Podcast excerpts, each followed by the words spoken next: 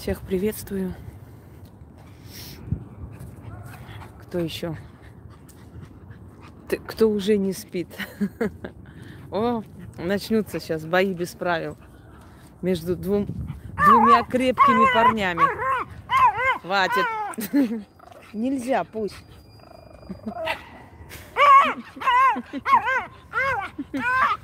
Видали? Вот так вот. Сейчас говорит, пару разорву. Пусть нельзя, он тоже маленький, как ты. Нельзя его кусать. Вот тебе и на. Хватит, все. Иди, иди сюда, иди. Вышли погулять. Очень, очень устала. Просто выжатая, как лимон.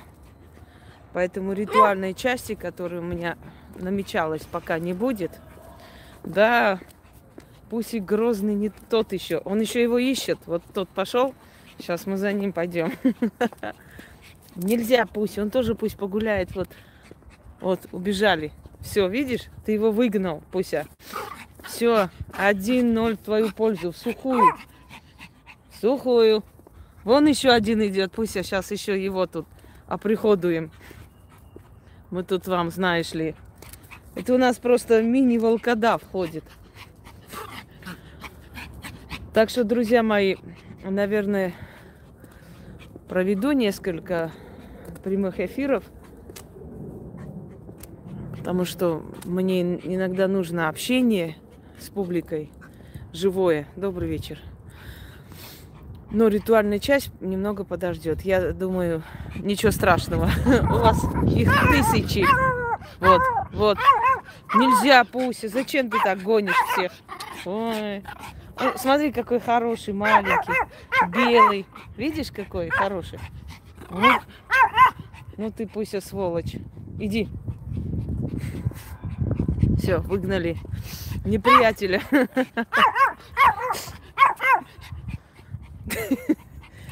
Он сегодня прямо в ударе. Честное слово. Ой, что сказать вам, друзья мои? Раньше, когда говорили, поговорим о жизни, я думаю, какая скучная тема, о жизни поговорим. Но потом, когда... Да-да-да, король всех дворов. Но потом, когда ты взрослеешь, становишься более, скажем, опытным человеком, да, проходишь многое в жизни, видишь самое дно этого мира, то вот эти разговоры о жизни, они действительно реально нужны. Это какой-то некий диалог со своей душой. С утра встала, опять эту хрень удаляю. Господи, ну что за безмозглых людей, как же много на земле. Опять началось то у меня антихристом, там, адом грозятся, то у меня антиисламистом грозятся. Больные люди, реально больные. Сколько я знаю о христианстве, об исламе, дай бог вам бы знать, верующие. Вы просто идиоты. И вот такие вот подобные чудовища, потому что ваша логика, она чудовищна и тупа. Логика рабов – логика безмозглых существ, которая губила цивилизацию тысячелетиями. Когда нужно было стерилизовать людей душевно больных, все кричали не по-христиански. Какой смс? Я не знаю, какой смс от вас. Напомните, что за смс? Вы, вы мне ничего такого не сделали, я не помню, чтобы было за что вас извинять. Так вот, когда говорили, надо стерилизовать больных людей, душевно больных, потому что у них инстинкт половой очень развит, но мозга-то нет, чтобы это контролировать. Вот такие ханжи, такие мрази писали, не по-христиански это и так далее. И поэтому сейчас у нас полно вот этих приютов душевно больных детей нездоровых. Да что такое, а? А ну поднимайся туда. Бегом. Я не видела ваше смс, если честно. Вы писали что-то? Вот, вот вам повезло. Я, я ваше смс не видела. Если честно. Так что можете спокойно жить. И вот подобные личности, да, я не видела ваши смс. Пронесло. Моя горячая рука. Так мне эти ладони начали присылать, мне в день по 200 штук их отправляют. Я сто раз объяснила, я просто вам пыталась показать, люди, что, э, что вот подобные личности сильные, у них есть даже особые знаки со временем появляются. Это был просто как бы задушевная беседа, желание поделиться. Но я не сказала, дайте мне свои ладони все. И я объяснила, что если у вас нет карьерного роста, если у вас нету жизненных вот этих позиций, которые обычно должны быть, то это не буква М. Это, скорее всего, просто три линии, которые у всех есть, и ощущение, что они соединены. Но на самом деле они четко, очень глубоко должны быть, со временем появиться, понимаете? Одна баба мне целую лекцию там прочитала. Духовный, э, карьерный рост. Вы неправильно понимаете э, карьерный рост. Карьерный рост это духовное развитие. Послушайте меня, но душой ты закусывать не будешь. И, э, знаешь, ради твоей красивой души никто тебя лечить не будет, правда? И душа тебе не даст э, ни дом, ни имущество, которое ты своим детям оставишь. Может, давайте вот перестанем вот это ханжо, ханжеством заниматься. Вот душа, душа главнее, это самое главное богатство. Говорят люди, которые зато я богата душой и начинает тебя облаивать э, за каждый твой подарок, обзывая и пишут гадости, что ты это все будешь одевать на том свете. Это вот душевно, духовно богатые личности. Понимаете? Ни один бедный человек не может быть духовно богат. Когда ты не знаешь, чем кормить своих детей завтра, а ни о каком духовном богатстве речи быть не может. Я считаю, что это все лицемерие. Ну а как, ну о каком духовном богатстве идет речь. Если человек вот не знает, как завтра прокормить своих детей, ему что, на, до театра, до мировых каких-то шедевров, скажите честно, духовное богатство появляется, когда, ну, мало-мальски материальное есть, понимаете? Становится легче жить, хочется в кино сходить, театр детей ввести, там показать, в зоопарк и так далее. Но если тебе жрать нечего – о каком духовном богатстве может идти речь? Сначала обеспечь материальное богатство, а потом будет духовное. Дорогие друзья, э, великий дом Медичи, Медичи, которые начинали изначально свою карьеру, свое имущество, э, Ростов, э, значит, они были ростовщиками сначала, потом открыли свои банки. Медичи, которые финансировали Галилею Галилея, его опыты, которые спасали от инквизиции многих мыслящих людей. Они, они были духовно богаты или нет? Как вы считаете? Это были люди очень богатые. По сути своей, одни, один из самых богатых домов. И вот простые, можно сказать, купцы в итоге становились, э, э, ну, выдавали своих дочерей замуж. Ну, например, Екатерина Медичи, Мария Медичи, королевы Франции. Э, обычный дом – в другое время их бы никто не взял замуж просто так, просто потому что они там какой-то какой-то дом графский, даже если бы этот графский дом, например, был бы беден, но титулованный, да, а здесь абсолютно без титула люди, люди с простым происхождением, но, но очень богатые люди в итоге стали просто повелителями и Флоренции, и окружения, и потом их э, дети начали создавать семьи с монархами мирового значения, пожалуйста, духовное богатство. У них был, они разбогатели, они стали контролировать э, вот э, все папское, значит, вот банковскую папскую систему. Они получали звание кардиналов, они выходили замуж за королей и прочее, прочее. И вот у них и духовное богатство появилось, потому что у них была возможность э, закупать шедевры мировой там культуры. У них была возможность спонсировать, финансировать, помогать людям э, гениальным людям, талантливым, э, продвигать свои проекты. Пожалуйста, если бы у них не было этих денег, о каком духовном богатстве шла бы речь? Скажите мне, пожалуйста, чем бы они финансировали? Своим, своим богатым, богатой душой? Кому она нужна, эта богатая душа, когда у тебя ни гроша нет в кармане? Поэтому я говорю, что сначала поправляйте материальное свое, потом думайте об остальном. Кому вы нужны без денег и без, э, без средств к существованию? О духовном богатстве речи ведут, понимаете? И причем самое интересное, о духовном богатстве пишут люди озлобленные, которые желают тебе смерти, которые э, желают тебе плохого, они говорят о том, что главное здесь духовное богатство, чтобы ты сдохла. А у самих глаза сверкают от зависти. Э, далее. Вот многие люди, которые говорят о том, что в их жизни ну никак не меняется, они стараются, они хотят, э, значит, но ничего не меняется. я начинаю говорить, давайте мне по полкам разложите и расскажите, что вы сделали, чтобы поменялось. И что в итоге не поменялось. И они начинают говорить одно и то же. Вот э, с родственниками плохое отношение. Вот у меня у сестры какие-то проблемы. Здравствуйте. Э, значит, вот у э, я там попросила какой-то товар реализовать родственники. Отвезли, не получилось.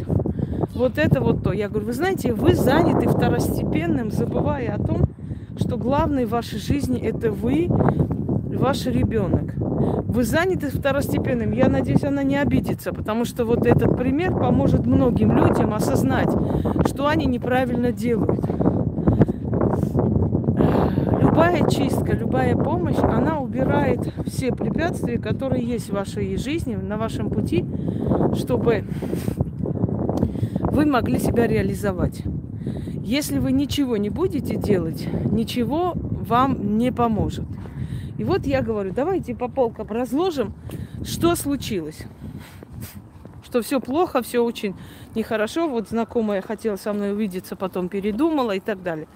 Я говорю, вы считаете за трагедию, что человек безалаберно, безответственный, может быть и подлый, сначала обещала увидеться с вами, да, а потом сказала, что не хочет, передумала. Вы считаете, что это очень плохо и говорит о том, что в вашей жизни все очень мрачно. А я говорю, на вашем месте просто сказала бы, пошла ты нахер, ты не человек.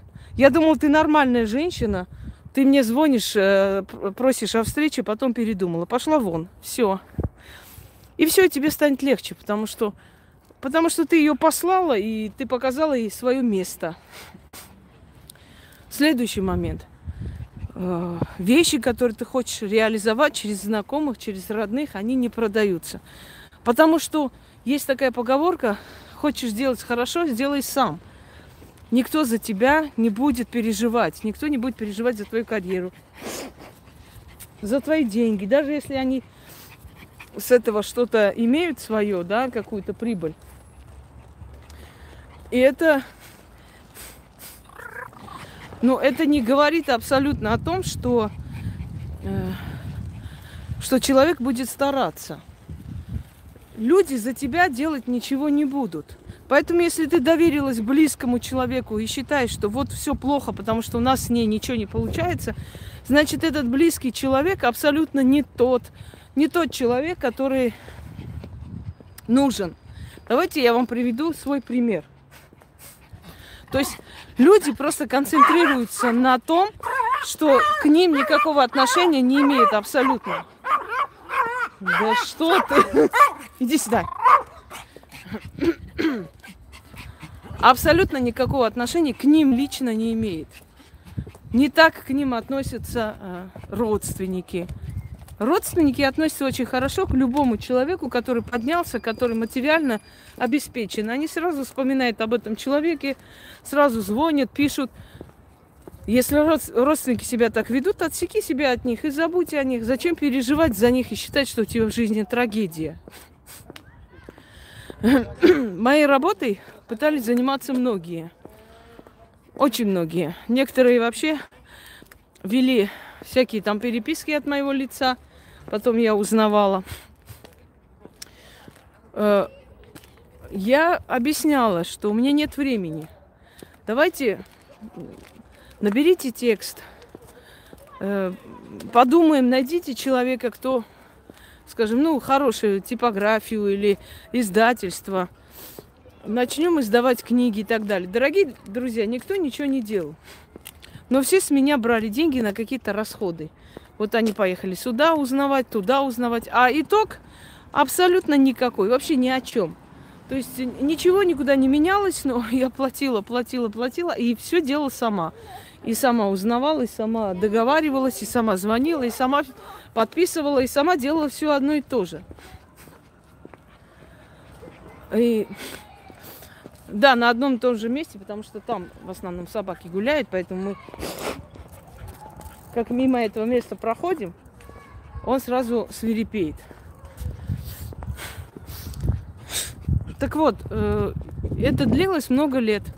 Много лет мне нужен был человек, который просто будет, ну, помогать. Одной очень тяжело подняться. Это, понимаете, моя работа. Это, э, скажем так, ответить людям, помочь людям. Но должен быть человек, который ну, каким-то образом регулирует это все, записывает это все, да, помогает мне набрать текст и прочее, прочее. И все хотели. О женщинах уже есть прямой эфир, где сказано, какие должны быть женщины. Откройте, посмотрите. Самсон и Далила называется. Это действительно длилось долгие годы, может, 10 лет с чем-то. Я так и не смогла, ну, то есть найти честного человека, который работает и получает за свою работу, но работает. Вечно что-то надо покупать, вечно надо куда-то отправлять, потом кто-то кого-то обманули. И последний был вот уже эм, как бы последний момент, когда я уже, я понимала изначально, что не очень, но надеялась все-таки, знаете, внутренний голос вечно давишь, душишь. И последний, когда человек мне должен был привести э, деньги мои за мою работу, которую ему передали, и он сказал, что он э, положил их в карман, Значит, зашел куда-то что-то пиво, что ли, попить. У него с кармана все вытащили в магазине. Я говорю, все, конец. Я ничего делать не стала, потому что двое детей там. И семья и так не в лучшем положении. Хотя изначально я помогла. Я сказала, все, хватит. И самое интересное, что все, кто норовил мне пом- помогать, да, все решали все свои проблемы с помощью меня. Брали у меня деньги на какие-то расходы, просили моей помощи в этом, в другом. Все. Все решали свои личные вопросы просто со мной. Ну, это да, это классическое. Я на пляже там купался, решил искупаться как раз. Снял все свои эти сбережения, положил в карман, и тут у меня все украли. Как обычно. И я так устала, я просто э, какой-то момент отчаялась и думаю, ну, наверное, не будет такого человека, нечего искать. И в какой-то момент я помню, что мне Яна написала сначала на Вайбер. Она сказала, я видела, что вы в тетради записываете. У меня там были некоторые работы в тетради. Я хочу вам подарить книгу теней. И я, по-моему, так сухо ответила, что у меня много книг теней. Э, но я признательна за это предложение. И напишите мне, напомнить чуть позже. Вот где-то почти полгода с чем-то так иногда периодически общались. Потом я сказала, когда люди начали говорить, что мои работы получаются, и как мне меня отблагодарить. Я сказала, мне ничего не надо, но если вы хотите, э, чтобы эти, скажем так, если вы хотите, чтобы эти работы остались и передавались из уст в уста. Мне некогда, пожалуйста, напечатайте, наберите текст этих работ. И все начали набирать. Ну, не все, но, но несколько человек. Я помню, что единственный текст подробный, очень интересный и разумно набранный, мне понравился, это у Яны. Потом она начала набирать этот текст и вставлять туда. Я этот текст весь взяла, решила издать книгу. Вот это была моя ошибка, не надо было связываться с этим Велиго, потому что они абсолютно непрофессиональные люди. Но это я сделала глупость. Знаете, на, на порыве, на радостях прямо полмиллиона отдала за книги с ошибками, абсолютно некачественные, вообще непонятные, как сделаны, тяп-ляп. И кроме всего прочего, э, кроме всего прочего, эти люди пытались еще меня прям склонить перед полынь. После чего я их нахуй послала и сказала, мои книги мне отдайте, я сама их куда надо отдам. Здравствуйте.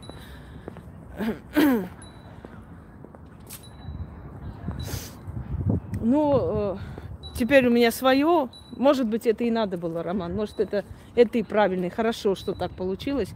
Потому что я задумалась о своем издательстве. И, и все тут. Э, одним словом,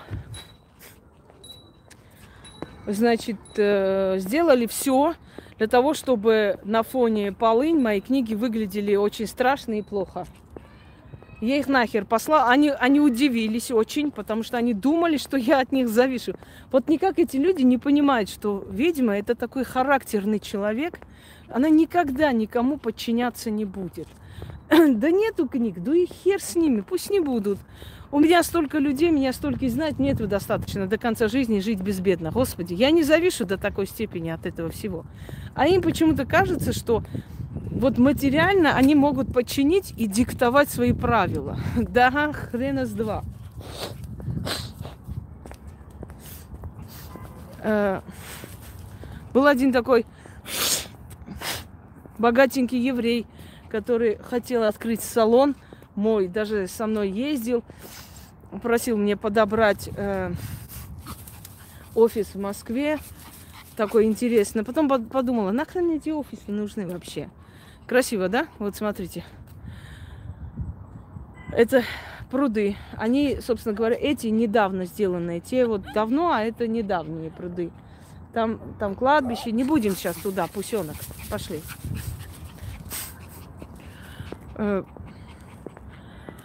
И когда мне начали выдвигать свои какие-то условия, что мне надо будет говорить людям, как мне надо будет говорить общаться, я говорю, так, как там в этом э, горцы от ума, да? Тормоза. Я говорю, так, э, вот здесь мы остановимся и поставим жирную точку. И он очень сильно удивился, потому что это была жуткая возможность резко подняться. Вы знаете, многие удивлялись, почему я отказываюсь, почему я не собираюсь ни, ни под каких спонсоров, папиков что-то там создавать, делать. Почему? Ну, я же быстрее поднимусь. Да, я быстрее поднимусь и быстрее грохнусь, как полынь. Конечно, я быстрее поднимусь, вне сомнений. Но я буду зависеть от этих людей. Они мне перекроют кислород, они начнут мне делать пакости, гадости. У меня врагов и так предостаточно. Потом они, э, знаете, почувствуют вкус денег. А я сильный человек, ко мне очень многие будут ходить, вы это знаете. Естественно, что, э, скажем так, они увидят, что можно э, скажем, на мне заработать большие деньги. Значит, меня отпускать не надо. Значит, мне надо шантажировать, запугивать моей семьей, родней, держать на крючке, так скажем. И поэтому я и не хотела никогда в жизни за счет кого-то подниматься. Это, это даст быстрые деньги, быстрый взлет, а потом полный крах. И вообще силы магии не любят, когда ведьма стремится материально, э, ради материальных благ под кого-то сунуться. Извиняюсь за каламбур.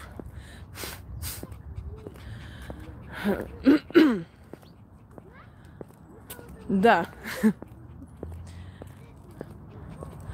Нет, я уже здесь не бегаю, когда-то ходила гулять часто, сейчас уже мало времени. Вот сегодня решила все-таки восстанавливаюсь. Я, я очень сильно устала, я вос, восстанавливаюсь. Я, я не ожидала, что так мне резко поплохеет, я устану. Но неудивительно, я же не просто... Я не Алена. э, я же не просто, скажем так, снимаю ролики, понимаете? Там же очень сильные слова. И эти сильные слова, они имеют определенные воздействия. Наверное, накопленная усталость резко вышла из-под контроля. Так вот, дорогие друзья, я говорила о своем примере. А потом я, после того, как издала книгу, после того, как я решила, что Велигор не будет отдав- отправлять мои книги, они потом просили, они потом просили контракт обратно. Знаете почему? Потому что продуманные суки. Чтобы потом сказать, да никакого контракта между нами и не было. Я первый раз вижу, чтобы контракт просили обратно. Зачем? Э, берут и новый подписывают, что разорван старый контракт. Я им не отдала. И когда они начали говорить, что они не издавали мои книги, я просто показала их, Велигор, их со штампом и все, даже пакеты их, понимаете? Вот и все. Да пошли они в жопу. Вот поэтому сейчас ни хера у них нету. Потому что они такие. Дальше что случается? Я книги эти забрала, я сама не знала, что я буду делать. Честно говоря, почти там 300 с чем-то книг отдала, подарила. А потом говорю, Ян, у меня к тебе предложение. Ты можешь эти книги сама реализовать? И вот человек поехала, сняла ИП, бегала по всем кабинетам. Все это оформила и начала продавать книги. Вот эти суки тупорылые, как начали – налоговая, караул, что делается? Книги продают, налог не платят. Ну, конечно, ублюдки. Зная, насколько вы мрази, я буду просто так книги эти продавать. Ну, конечно. Людям я отправляла в дар книги, подарила. Люди мне грозились, что сейчас этими книгами пойдут в милицию, заявлять на меня, что книги не настоящие. А царь-то не настоящий. Я говорю, в смысле книги не настоящие? Ну там какой-то гос, госпечать должна стоять. Я говорю, вы знаете, вы просто застряли в Советском Союзе. Это в Советском Союзе стояла госпечать, потому что, э, скажем так, монополия всего этого была в руках, была в руках государства. Понимаете, государство эти, это контролировало, и она ставила госпечать. Сейчас этого нету. Сейчас ты издаешь книги, относишь определенное количество, если хочешь относишь э, определенное количество э, книг э, в этот в палату, книжную палату, там оставляешь для того, чтобы если кто-нибудь издаст э, от твоего имени, вытаскивали эти книги, то есть эти, ну, оставленные тобой книги, на суде распечатали, да, и доказали, что ты автор. Вот для этого.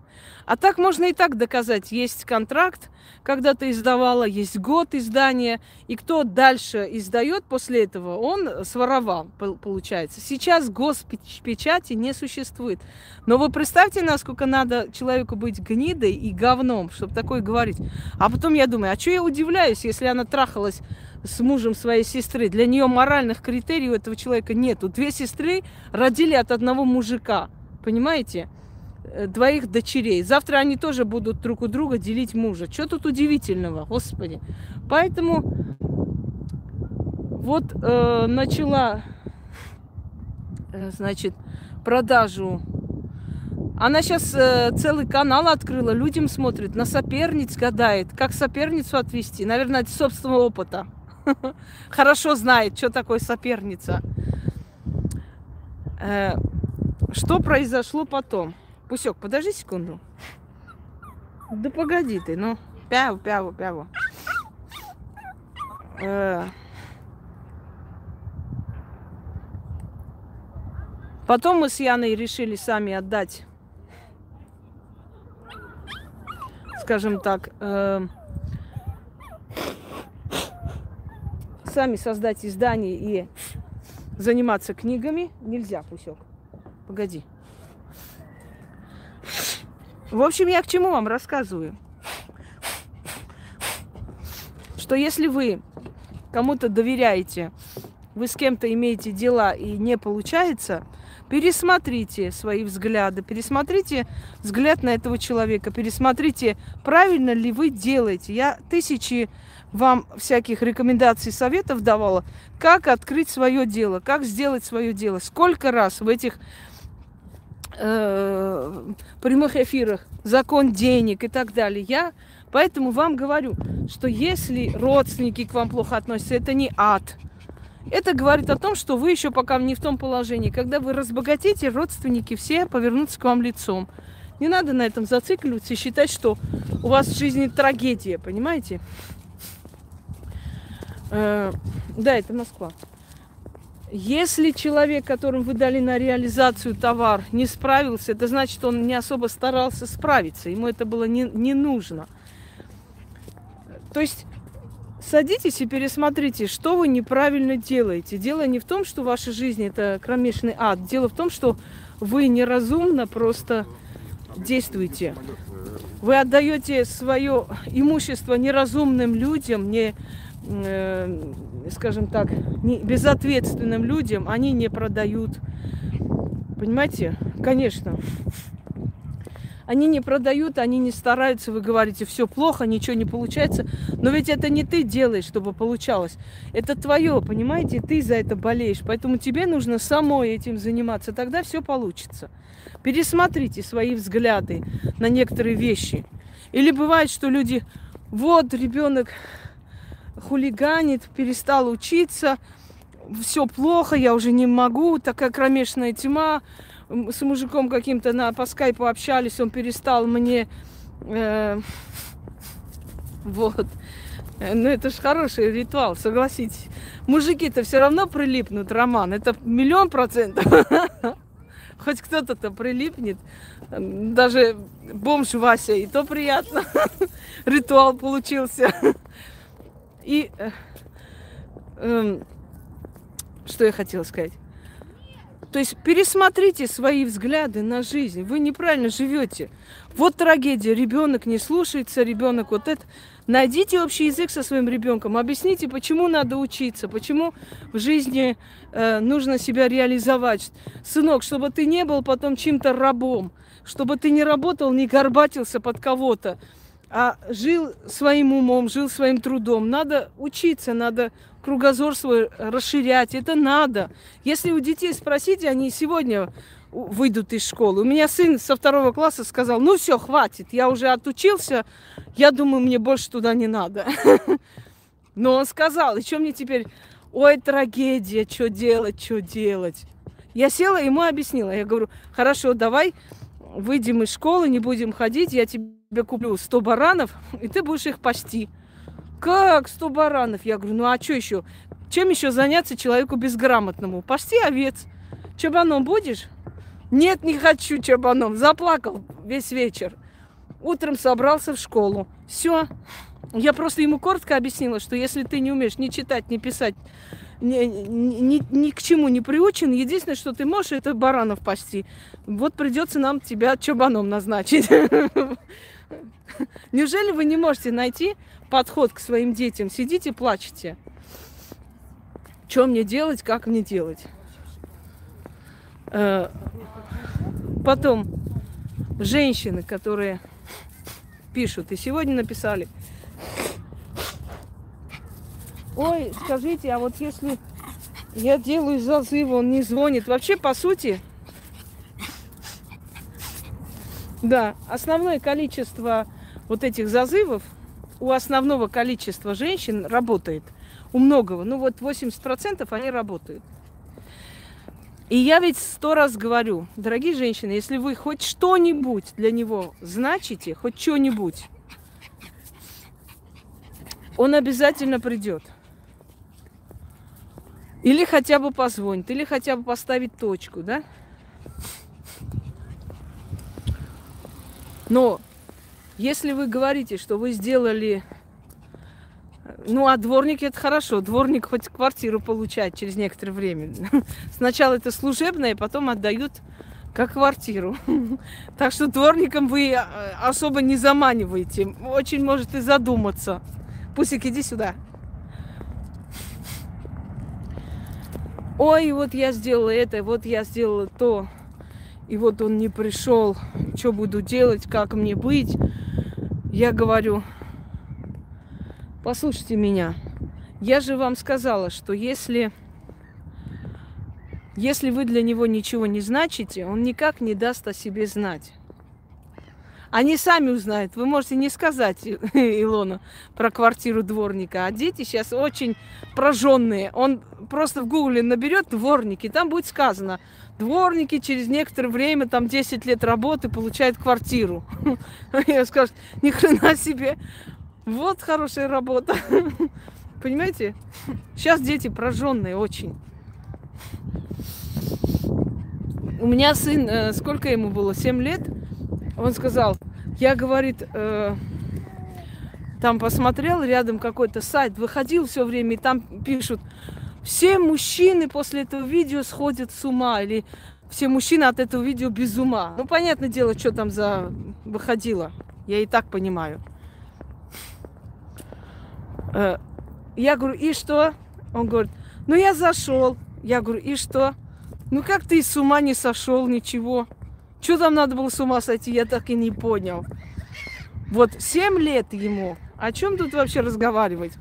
Поэтому они все прекрасно знают, понимают, они ищут ответ. Это они нам не говорят. Ну, точно так же, как и мы искали. Когда мы хотели понять, как это, как это рождаются там дети. У нас есть такая традиция, скажем так, иди сюда, Пуся, э, у народов Кавказа удостовериться в, в, в девственности невесты. После первой брачной ночи забирают, значит, э, вот это вот, как он там, простыню. И вот если она такая, отправляют красные яблоки родителям, благодарность, подарки туда-сюда. Если не такая, значит чемоданы уже отправляют вместе с ней. Ну, там по-разному бывает, как договорятся. Некоторые полоумные свекрови вообще ведут к, к врачам. Есть момент, когда девственное плево может просто разорваться только при родах ребенка, понимаете? И вот, чтобы удостовериться, что это так и есть, они везут ее к гинекологам. Такие полоумные свекрови тоже существуют. Но я считаю, что в этом мире на доверии все строится, семья в том числе. Это оскорбительное ощущение какое-то тебя выбирать как лошадь. Но если кто-то на это соглашается, знаете, особо-то и жалеть этих баб не стоит, потому что они знали, куда идут. Они идут ради денег, ради хорошей жизни, в такую вольготную семью. И они должны соглашаться с условиями этой семьи, в конце концов. Почему это делалось? Это делалось во избежание чужой крови, чужой генетики. Ничего жестокого не вижу. Я, я считаю, что это правильно. Не обманывай перед этим. Скажи своему мужу, что ты у тебя уже была жизнь, и, и все, и спокойно иди. Зачем обманываешь? Что здесь жестокого? Жестокого ничего нету, не вижу. Ты хочешь жить э, в семье бога, богатых людей, чтобы они тебя обеспечили, чтобы у тебя все было хорошо и прекрасно. Значит, ты должна изначально, э, скажем так, соглашаться на их условия. Согласны? Вот и все. В чем тут жестокость? Я, я лично это не вижу. Изначально скажи, что это не так. И все, и не будет никаких проверок. Пошли, Пуся. Значит, о чем мы говорили? О том, что мы все равно все темы узнаем, если нам это надо знать. Сейчас у нас большая собака пройдет. Вот, вот. Ты уверен, Пуся? Уверен? Нельзя. Фу, бессовестный. Видишь, какая умная, на тебя даже не посмотрела дурака маленького. Нельзя. Она большая, она тебя съест. Пошли.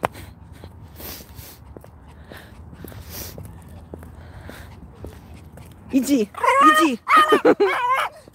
Вот Пуся, ты тут один должен ходить. Давай, быстро. Вот, да. Ох, извиняюсь, Пусик меня сбил с толку. Так вот, э, значит, о чем мы говорили? Мы хотели э, вот такие вещи обсуждали, как все происходит. Нам же все интересно. И вот у нас э, какая-то там вышла замуж. И вот э, там сказали, мол, сидим, ну, сплетни же бабы любят это дело. Сплетничают, сидят и, значит, одна говорит, ну вот она не девочка была, вернули назад. И я тут же крикнула, как? Она что, мальчиком была? Меня выгнали э, из комнаты, естественно. Вот. Я ночи не спала. Я хотела понять, как это мальчика приняли за девочку и выдали замуж. Как же она столько лет могла вот так хорошо все скрыть? Понимаете? Ребенку надо объяснять, потому что ответ она все равно будет искать и находить. И мы э, ходили с девочками, обсуждали этот вопрос на консилиуме, пытались понять, что это вообще такое бывает. Одна сказала, что есть такая версия, что э, когда выдают замуж, то мальчика писька выпадает, и она становится девочкой. Если она не выпала, вот ее обратно возвращают. Понятно? И мы все поняли, в чем, в чем секрет. А вы говорите, жаль, что тогда не было Google. Конечно, я бы поняла весь вопрос, но, увы, тогда никак не было интернета. Нам надо было срочно понять. Так что вот так вот. Такие дела, да. А вы говорите, дети. Дети пораженные сейчас, умнее нас сто раз. Что касается мужчин. Вот я начитала, я это сделала, я все сделала, он не звонит, не пишет. Да, у меня охрана, то, что надо. Парень не промах. Все отмечает, понятно? Вот. Все, все отмечают, все столбы. Это все наше. Наше, правильно пусть, да? И нечего тут лезть всяким собакам. Понимаешь ли? Ходят тут всякие. Да. Вот так вот у нас было дело. Эм, вот почему он не пришел, я все делаю как надо, я вроде бы все делаю. Знаете, сейчас мне, вот я хожу, мне становится легче. Мне такое ощущение, что у меня кислородное голодание мозга все-таки. А, да, надо мне винотропил сегодня выпить. Ну а что вы хотите? В день по 500 человек. Помогите, спасите и так далее. Э, как вы считаете, почему в древние времена, это Бутово, почему в древние времена э, вот в эти привороты всякое пихали там, значит, надо найти кости гиены, какой-то хвост павиана натирать э, три э, там лунные ночи. Надо найти вот это, надо найти вот то, значит, чтобы э, мужчина полюбил. А я вам сейчас объясню, пока женщина будет эти кости гиен искать, пока женщина... Да везде опасно, Роман, тут везде. Пока она будет хвосты павиана искать, она сто раз подумает, а нужен ли мне этот козел. Понимаете? Расскажу вам такой анекдот в тему. Да, да, да. Э, Иван Царевич женился на Василисе Прекрасной. Она ни в какую не желает пустить его в супружеское ложе. И вот он пошел к этой бабе Еге и говорит, бабуль, помоги, что делать, не знаю. Он говорит, сынок, есть два способа. Первый способ, берешь доску, даешь по башке и давай, пока теплая. Он такой, ты чё, бабуль, вообще охренела? Любимую жену бить? Да никогда в жизни. Ну, говорит, есть второй способ. Есть такая-то трава растет за 7 гор. Туда надо идти 7 лет, обратно 7 лет. Натирать надо и 7 лет сушить. И что потом? Ну вот пойдешь делаешь, придешь, скажу. Значит, э, Пошел Иван Царевич 7 лет туда, 7 обратно. Значит, э, натер эту траву, посушил и принес бабушке. Говорит, ну все, бабуль, я тебе траву принес, что делать? Сынок, берешь, варишь кашку и сыпешь туда эту траву. Ну, и поставь под кровать. И чё? Вот она ночью, значит, проснется и скажет, Вань, хочу кушать. А ты скажи, вон нагнись миску, вытащи и ешь. Ну и чё? И вот она, когда нагнется, сынок, возьми доску, дай по башке и давай, пока теплая. Так вот, дорогие друзья, есть такие люди, от которых только один рецепт. Ну невозможно. Хоть ты натирай, хоть перетирай, хоть там ходи за этой травой, хоть вернись, не знаю чего. То есть о чем я хочу сказать, что если человек вам не звонит, не хочет вас видеть, если никаких движений в вашу сторону не показывает, ты можешь хоть траву натирать, хоть спички зажигать, хоть чертей призывать, но не любит человек, не хочет тебя видеть, неприятно, может запах изо рта у тебя, может кожа твоя неприятна, не любит, понимаете? Разочаровался, может быть, всяко бывает, может полюбил другую. Отступитесь, отстаньте живите, живите уже другой жизнью, в конце концов, согласны? Так что вот это вот этим бабам. Насчет мужчин, когда пишут, вот вам, да, что вам вот баб, бабам надо и так далее. Нам, бабам, надо что? Да, или просто не умеет любить. Есть такие люди. Вот не умеет он любить и не любит. И ему комфортно, и я завидую таким людям, между прочим. Так вот, нам, женщинам, нужно, чтобы нам сказали, какая ты красивая, какая ты разумная, сильная. А наша Елизавета Петровна, могущественная женщина, императрица, сильная, богатая, самодержица Руси, четыре раза пыталась выйти замуж. Точнее, ее пытались вы, выдать замуж. Каждый раз ее женихи помирали. Прям проклятие какое-то. И она так и не вышла замуж. И после 30 лет встретила Алексея Разумовского. Обычного певца из Малоруссии. В хоре пел этот парень. Она в него влюбилась, возвела его в титул графа. Брату его дала гетманское правление на Украине. И жила с ним. И вы знаете, она говорила, что никогда не чувствовала такого тепла от мужчин, как чувствует от Алексея.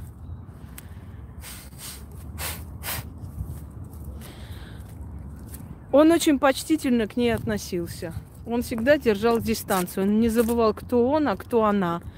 То есть он не переходил грань, в отличие от других королев, которые допускали слишком быстро, э, то есть близко своих фаворитов потом казнили, например, как Елизавета I английская, когда ее фаворит Сесил ворвался в ее покой и увидел ее не в очень хорошем состоянии, и она велела его казнить. У нее, ну мы знаем, что Европа не очень была чистоплотна, и э, кроме того, Елизавета очень была сладкоежкой и чистила зубы медом. И в итоге ее зубы начали гнить.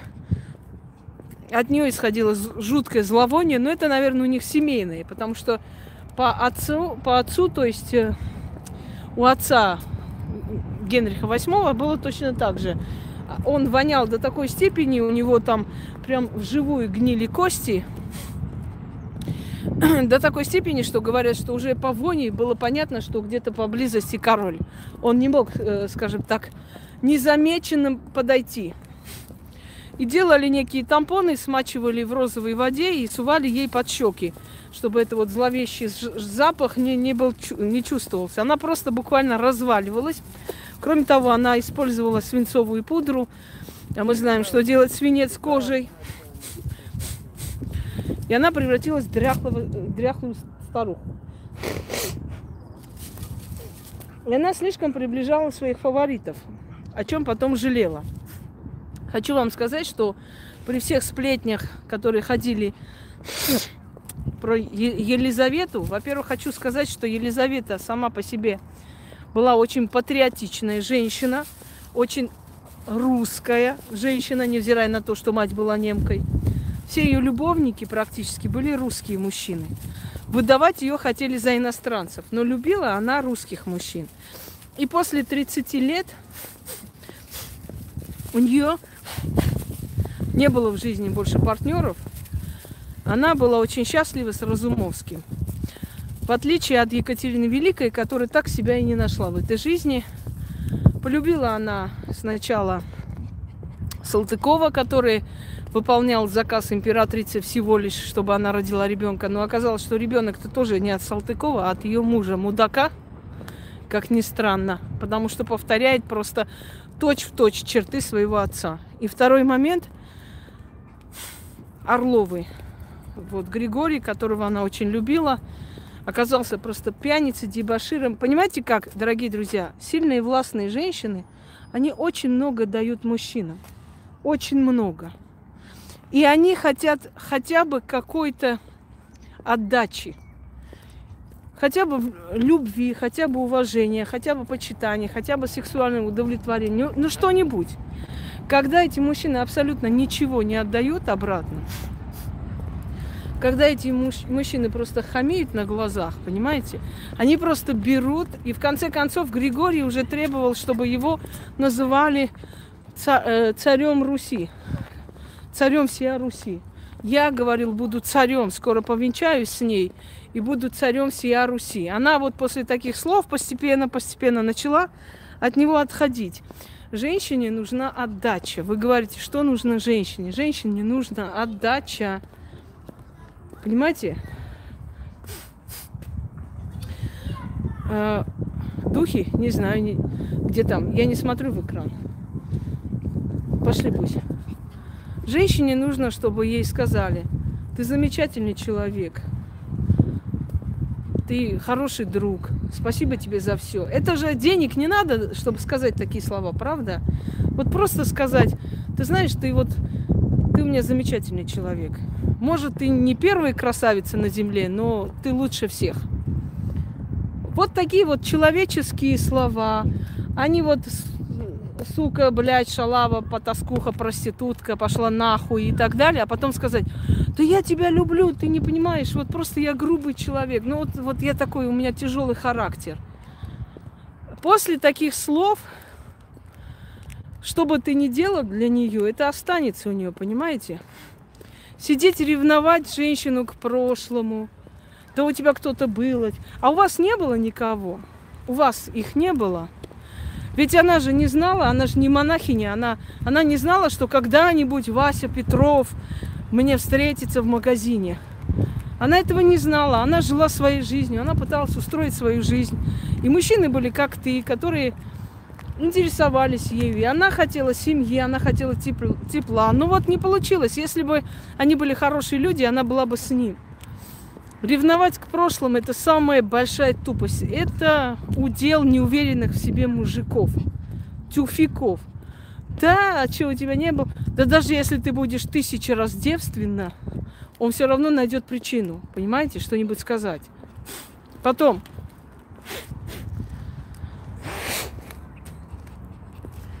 Настолько омерзительно, когда человек пытается тебя принизить.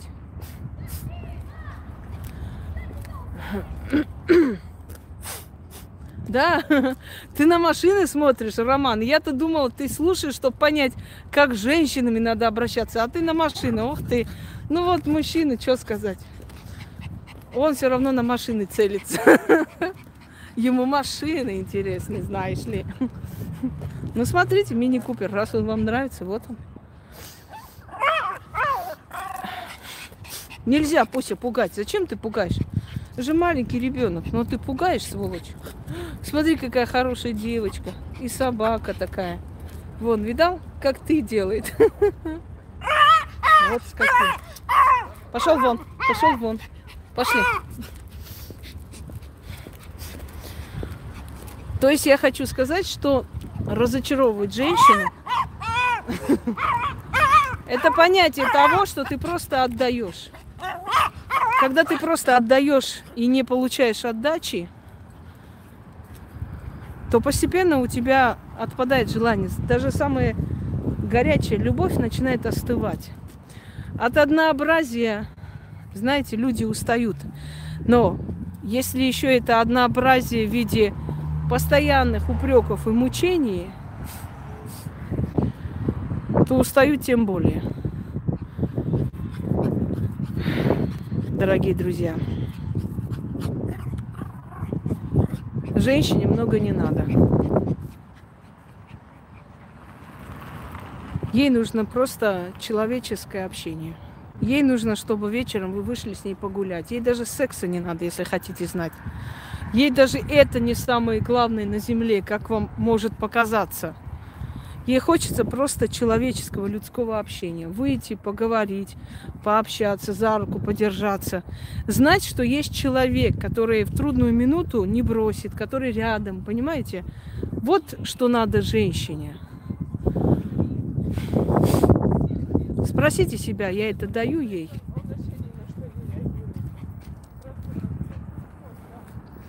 А потом требуйте от нее любви. Вы удивляетесь, почему она не ложится с вами в постель. Почему она не хочет с вами секса. Вы очень удивляетесь этому. А вы вспомните, как вы с ней общались там до этого, час назад. Рот закрой, тупица, дура, ты ничего не понимаешь, ты меня уже доводишь, ты меня достала, как ты меня же заколебала. А потом говоришь, она не хочет со мной спать. Она не хочет с тобой спать, потому что ты ее оскорбил. Потому что ты оскорбил ее женские чувства. Ты говоришь, да ты шалава, ты с кем-то там трахалась до меня, я что, не знаю, у тебя там тоже что, мужиков не было. А потом говоришь, иди спи со мной. И она думает, чтобы он потом сказал, что я и с ним трахаюсь. Вы понимаете? Вы закрываете ее желание дарить вам нежность. Вы говорите, ты, у тебя кто-то был, ты вот такая, я что, все вы одинаковые, а потом говоришь, ты со мной не ласково. А как она может быть с тобой ласково, если ты говоришь ей, что ты шлюха, ты, блядь, ты с кем-то была уже, значит, ты проститутка. Это получается, что она с тобой побудет и, значит, э, подтвердит тем самым, что она действительно шлюха. Вот она с тобой спит, видишь? Нормально все. Вы не понимаете, что спать с мужчиной это предназначение женщины, а не ее блядство. Она же не на трассе стояла. Она же не с каждым вторым куда-то шла. У нее были, просто у нее были, да, может, в жизни партнеры когда-то. И ты понимаешь, что на, наверняка к 40 годам у нее кто-то, может, и был. То есть ты э, делаешь акцент на то, что спать это блядство, а потом говоришь, иди спи со мной. Понимаете? Это мелочи жизни, которые вы не замечаете, но которые очень больно ранят и постепенно отдаляют эту женщину от тебя. И в итоге вы просто не хотите, э, не хочешь его видеть больше. Потому что он есть источник этих всех унижений. Естественно, никто не хочет э, вспоминать источник унижений. Понимаете, люди иногда убивают для того, чтобы закрыть рот. Вот есть такой момент доведения до убийства. Когда человек капает на мозги, когда человек постоянно оскорбляет, унижает, и когда в итоге он умирает от рук того, кого мучает много лет. И есть такой термин «доведенная женщина». Когда женщина может убить и себя убить, и детей убить, и мужа убить. Много чего есть. Есть доведенная женщина, многие удивляются. Боже мой, эта семья такая была тихая, спокойная, у них там все было хорошо, прекрасно. Как же так случилось, что она его убила? А случилось так, что она не показывала просто. Она мучилась, страдала молча, улыбалась при всех. Очень многие домашние тираны не показывают этого всего, понимаете? На улице они ты моя дорогая, ты моя там любимая, ненаглядная. А потом узнаешь, что он каждый божий день до утра ее сажал на кухне и принижал, и унижал, и самый грязный. Да я твоих родственников содержу, да я даже с твоей матерью был. Вы думаете, зачем жена Сталина покончила с собой? Потому что он каждый день говорил ей, ты очень можешь, может быть, что моя дочь, потому что твоя мать шлюха, и все с ней спали, я в том числе. Понимаете? И в конце концов, когда уже на приеме все говорят, вот все безмозглые там себя еще и психологами называют. Вот на приеме он сказал ей дура, она пошла покончила с собой. Нет, Это не из-за того, что на приеме э, ее так обозвали. Дело не в этом было. Это была последняя капля. Это была ее последняя капля. Вот и все. Понимаете, это, это было все. Это был предел. Я не обсуждаю сейчас мужиков. Среди женщин есть точно такие же тупорылые особы, которые сами не знают, чего хотят. Когда рядом заботливый мужчина, любящий, и они лишь бы раздвигать ноги где-нибудь еще с кем-нибудь, понимаете? И женщины есть тупые. Но почему мы все время делаем акцент на мужчин? Потому что э, женщина по природе, она сдержанная, женщина-мать. Женщина – это суть мироздания женского, понимаете, родительница. Поэтому к женщине больше акцент, потому что женщина более уязвима.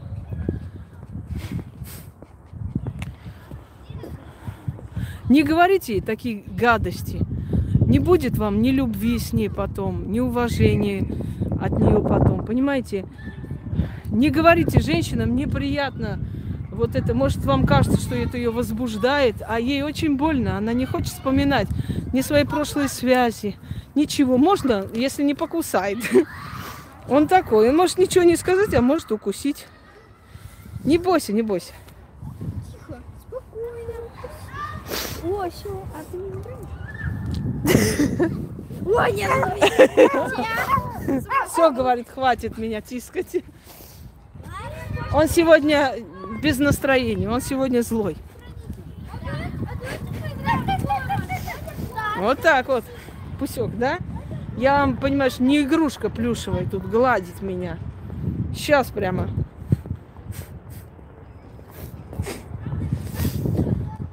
Ой, вот эту собаку опять вечно выводит на волю. Пусек, ты сегодня гуляешь целый час. Устанет, будет дрыхнуть.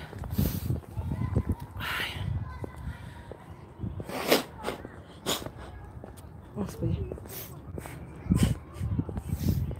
Да. Пусек знает, что не надо особо подпускать людей близко. Люди не понимают доброту. Вспомните всех правителей, которые для своего народа старались, сколько всего сделали. И как позорно, и так как больно их предали того же Каддафи. Вспомните, как унизили его достоинство перед смертью. А ведь он вытащил свою страну, он оградил свою страну. Правильно делаешь, что не ругаешься. Вообще я люблю мужчин, которые при слове жопа падают в обморок. Это самые идеальные мужики. Пусть иди сюда, иди. Прицепился. Подожди, подожди. Что у тебя тут? Погоди. Стой.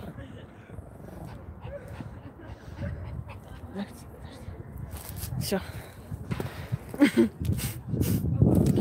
Да, вот таких мужиков я мечтаю где-нибудь встретить, которые там чуть что сразу жопа, и они упали в бессознательном состоянии. А вообще самые лучшие мужики это мужики с пульта управлением. Когда он начинает рот открывать, звук выключаешь, красота.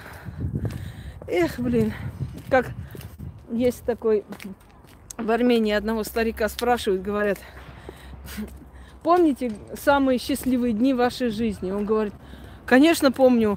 Как-то, говорит, мою жену током ударила, так она две недели говорить не могла. Вот это были самые счастливые дни. Пузик, уйди.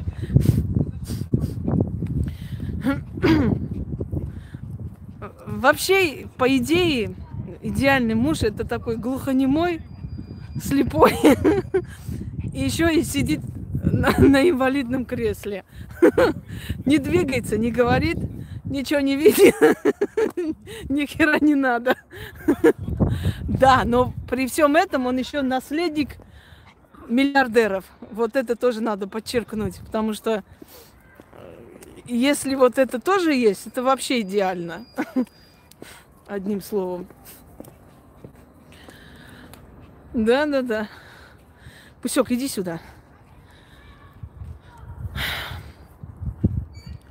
Дорогие друзья, женщина, чем, чем больше ей лет, тем больше боли она в этой жизни перенесла.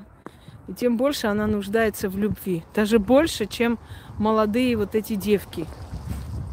Понимаете? Даже больше.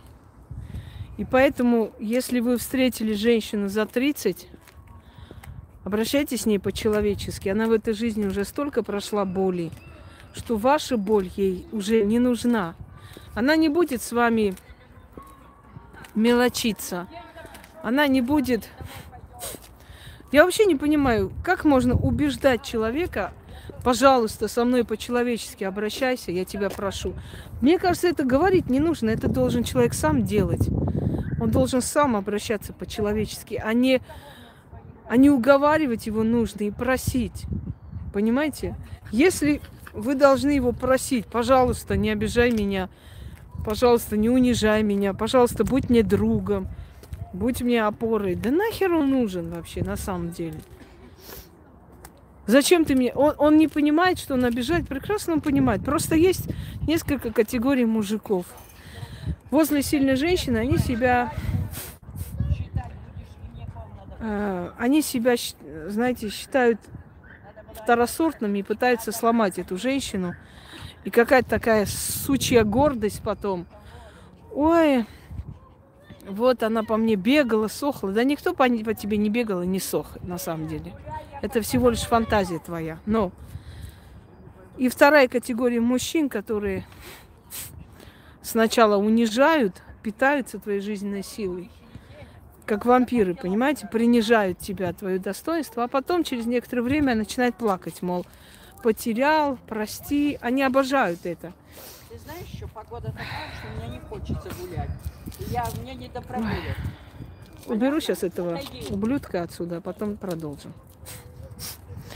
А потом начинает плакать. И вообще в конце жизни еще больше будут плакать, мол, вот, я так и не получил любви, ласки. Да все ты получил, только ты не, не видел это, не ценил.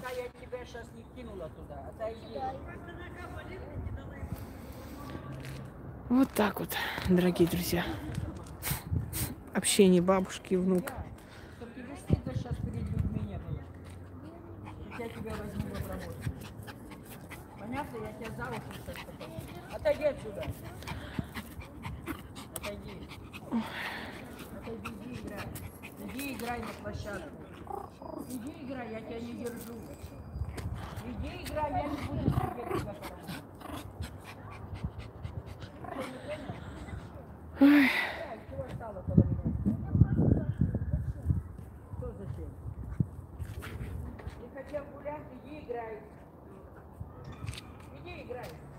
Вот так вот, да.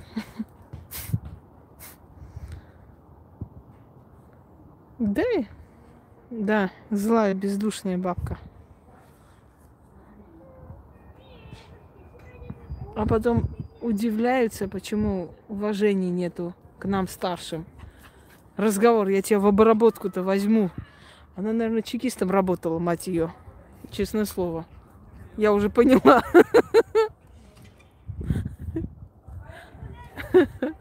Или этих зэков охраняла на севере.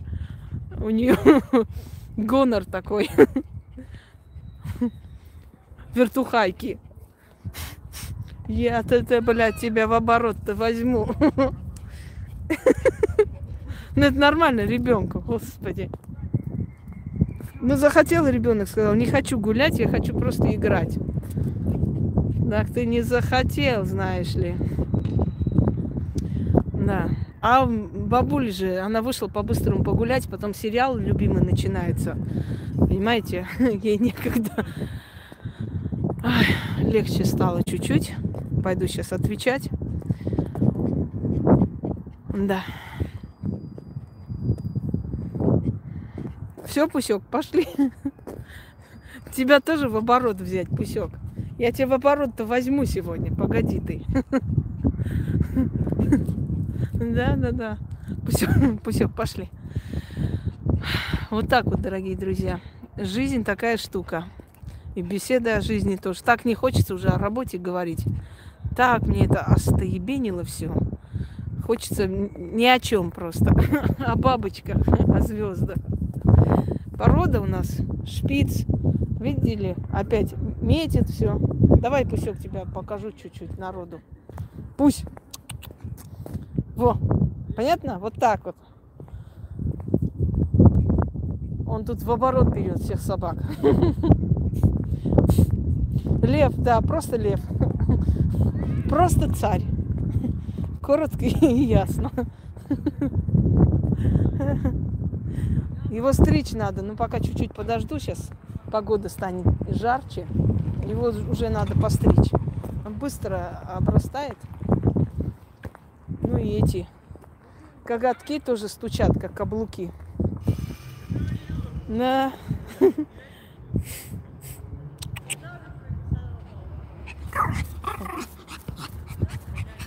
Да, ремень такой, иначе оторвется, побежит кусать больших собак. А потом я не знаю, что я сделаю потом. Пусть пошли домой с тобой.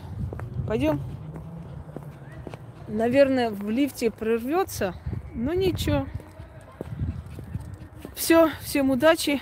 Это наши местные алкаши ходят, веселые, такие. Уже не первый раз тут ходят со своими бутылками. Ой. Да, дорогие люди, пересмотрите свою жизнь, что вы неправильно делаете. Пересмотрите. Не опустошайте душу друг друга, потому что проходит время, и вы понимаете, что вы столько ошибок наделали, а могли жить по-другому, понимаете? Потом мы не вернем свои годы, чтобы все исправить. Все уже уйдет безвозвратно, все. Почему говорю, что с мертвыми теплее? Потому что мертвые уже поняли, осознали, покаялись, помудрели. И они уже без злобы. Не все, конечно, но в основном. Те, которые ушли на покой. Вот с ними теплее. Я когда эту картину увидела, это картина моего детства. Вот натуральная картина моего детства. Наша речка, вот и дерево, главное, вот так же загнутое дерево. Я поэтому Яне сказала, Ян, возьми вот эту картину, используй, пожалуйста. Потому что, ну, вот натурально мое детство. Вот. Пусть, пусть не надо, нельзя. Он маленький, щенок такой маленький, не видишь? Видишь, какой он маленький. Да хватит уже. Иди своей дорогой. Да, он, он лев местный. Местный авторитет. Пусть. Ты что тут, паханом устроился на полставки? Ой, сволота. Ой, пошли, пошли, иди сюда. Иди закат посмотрим. Там такой красивый закат. Пусек, иди. Да, да, да, да. Сейчас вот вам закат покажу и пойдем домой. Иди сюда. Там очень красивый такой закат, багровый. Вот этот цвет назывался багреница. Ой, нет, плохо, не показывает, экран не передает эту красоту. Не регулировала я цвета. В армянском языке называется тирани, абрикосовый цвет. Багреницу носили только императоры имели право такой цвет носить императоры. Это фиолетовое, ну такую перемешку. Красили их морскими моллюсками. Даже если вы были очень богатый человек, это еще не говорит о том, что вы могли себе позволить погреницу. То есть этот цвет. Это очень редкий был цвет, цвет морских моллюсок. И э, носили только особые благородных кровей или их жены – вот поэтому Хюрем, например, и Кёсем, они очень любили фиолетовый цвет. Это подчеркивало их статус. Они же понимали, что они незаконно на троне сидят. Ну, в принципе-то, они не принадлежат династии. Ну, ладно, Хюрем там за, мужняя женщина, а вот Кёсем тем более. И они носили это в знак своей особенности. Эта традиция взята из у византийских императоров. Вообще многие традиции взяты у османов от византийских императоров. Но не, не удивительно, ведь Они же преемники византийских императоров, понимаете? Некоторые говорят, что османы вообще-то не тюрки были, что османы были ну, династии османов, что это был, была ветвь византийских императоров, которые жили, э, убежали, то есть от преследования родственников, убежали в этот, э, ну, кочевым народом, к тюркам, а потом там, значит, обосновались, и зная все за и против Византии, все слабые точки Византии, как-нибудь собрались и э, вот эту огромную страну привели против э, империи, отвоевали свой престол. Некоторые так говорят, что они вовсе и не тюрки были. Потому что очень отличается на картинах уж очень. Если увидите Махмеда, он абсолютно рыжеволосый, светлый, он любил картины, э, писали очень много портретов. Сейчас столько исторической билиберды, вот сняли, например, да, Фатих Завоеватель сериал. Вот там на каждом слове Аллах меня там спаси, Аллах поможет. О чем вообще речь? Ислам был принят его сыном Баизидом первым. Они были язычники. Они верили в Бога Тенгри. Не могли они сказать про Аллаха ничего. Ислам был принят, и то под 50 лет, когда было Баизиду, он тогда принял исламскую веру. Понимаете? И вот снимают такую чушь, и люди смотрят, и люди в это верят. А ведь кто-нибудь же может сказать, эй, а чем, о чем вообще речь? О чем речь здесь? Они, тюрки здесь, не мусульмане были еще. Ну вот о чем тут говорить, господи. Это смешно. Это смешно, это говорит о необразованности, это говорит о том, что дешевый товар по-быстрому продают, понимаете? Надеюсь, придет время, что образование станет на первое место. Надеюсь очень, потому что так не пойдет люди. Совсем отупели уже. Все что угодно придумывают, снимают и выдают за правду. Вот. Все, дорогие друзья, пойду я домой. У меня там телефон я специально оставила, чтобы все эти плакальщики не звонили каждые пять минут. А цвета у меня спросили, какой цвет я люблю. Я люблю э, такой красный, вот э, прям цвет крови, черной крови. Черный цвет.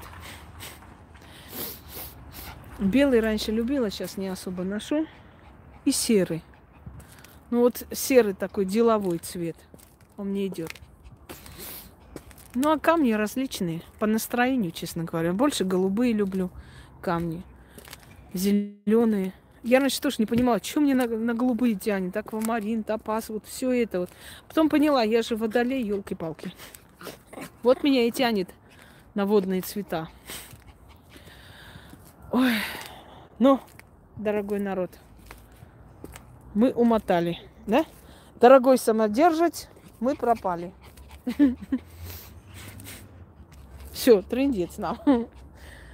Сейчас пойду, опять вернусь из романтики к жизни. Помогите, спасите. Вася не позвонил, Петя не пришел. Красота. Эх, а мне летать охота. Да, Пусек? чувствую себя водяным. Мне хочется о цветах, о птичках. А кони все бегут, а избы все горят. Вот так вот. Сейчас подождем, эта собака поднимется, потом мы следом. А мы следом. Уся, нельзя. Кстати, я многим снюсь именно в белом. Белый это цвет власти вообще-то, если, если честно. Сейчас опять скажут, вот опять начала про свою власть. Вы знаете, раньше я говорила, доказывала, объясняла, а сейчас им просто говорю вот такую фразу. Идите в жопу. Вот, и все. Весь ответ. Это самый короткий, самый понятный, самый российский ответ.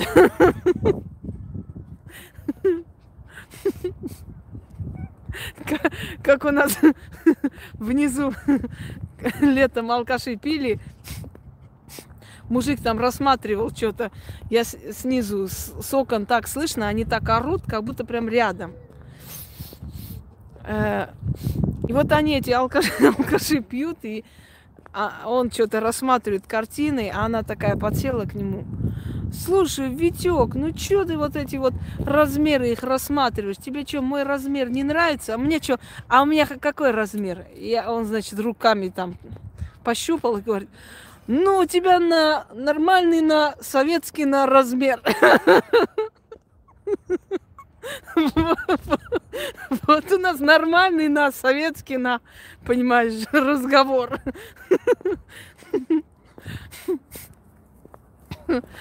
Да. Не знала, что еще и советский размер существует, но Витек подсказал. Пусть как думаешь, эта черная собака ушла. Пусек, осторожен.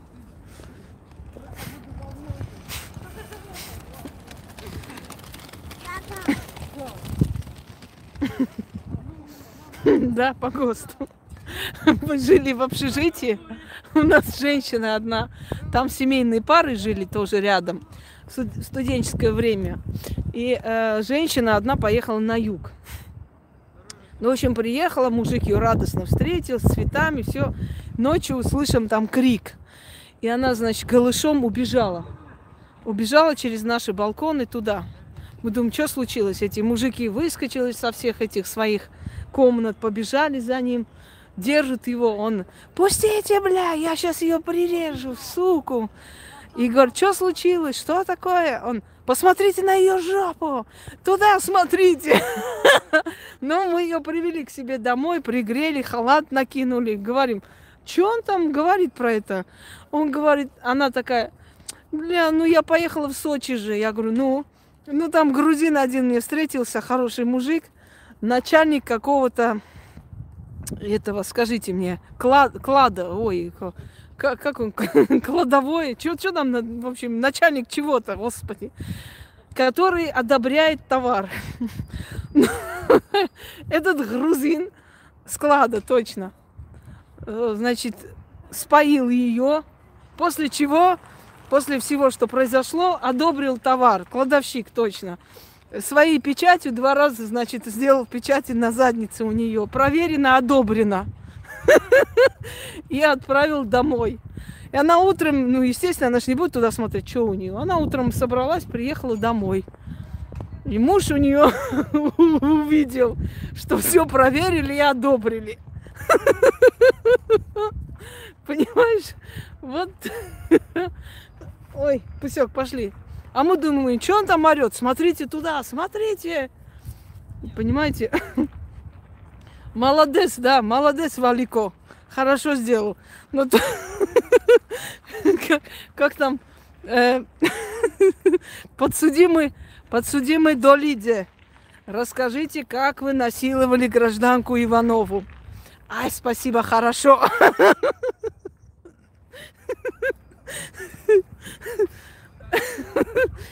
Да.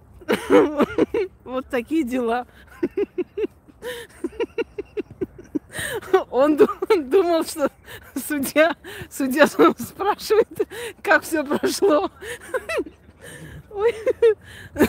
Да, да, надо отвлекаться иногда на такие эфиры, чтобы с ума не сойти. Пошли пусть. Так что, ай, спасибо, хорошо. Нам тоже хорошо, мы домой пойдем, товарищи. Все.